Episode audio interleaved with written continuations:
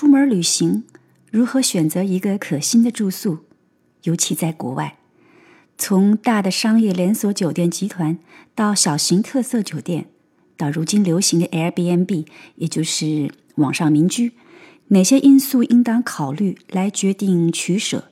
是公务还是私人？是自己还是家人？是安全熟悉的地方，还是不了解有风险的？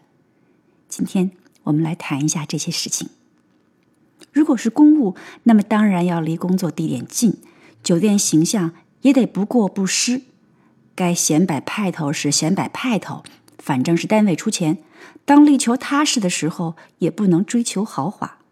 私人出行，带着家人，那么就要安全方便。我会倾向于连锁大型酒店，尤其去陌生的、完全没有概念的地方，比如像希尔顿啊、Marriott 啊这种，品质有保证。虽然不会有太多惊喜，也不会给你太多惊吓。这次呢，因为旧金山是发达城市，又是我比较了解的一个地方，所以这回虽然带着小孩儿，我仍然选择了一个特色浓郁的小型酒店，名字叫做 Queen Anne。安妮皇后酒店，这是一幢维多利亚式风格的老宅，里面的装修体现的是淘金热时代从欧洲来的那种浪漫典雅风格。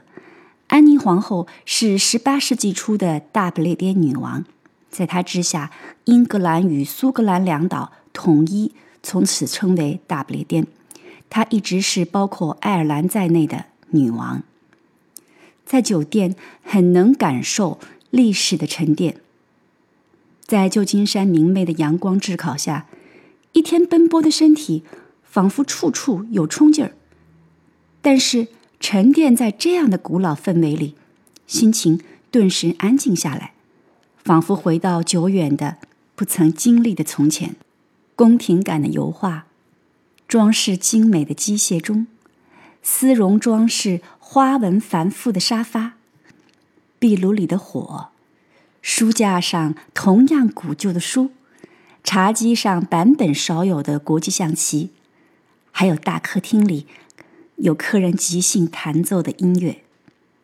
下午有下午茶，早上有简单的早饭。房间都很大，每间房的装修都不一样，家具的选用也都是英式的老款。落地大玻璃窗外。早上看见阳光洒在远远山上的民居，金灿灿的；听着有轨车当啷而过，人仿佛不在此世间。旅行呢，据说是要从自己过腻的地方到别人过腻的地方。总之吧，打破自己日常里已经熟悉的认知，打破惯常，全方位来接受一个不曾了解的生活方式，是一个旅行者。应该有的期待。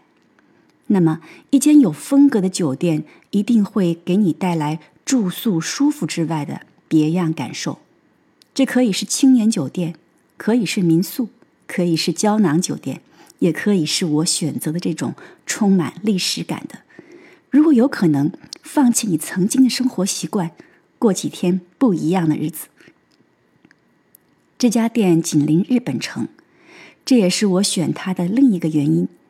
旧金山这么一个多元文化的地方，住着英式的，吃着日式的，不过几分钟的脚程而已，感受天翻地覆。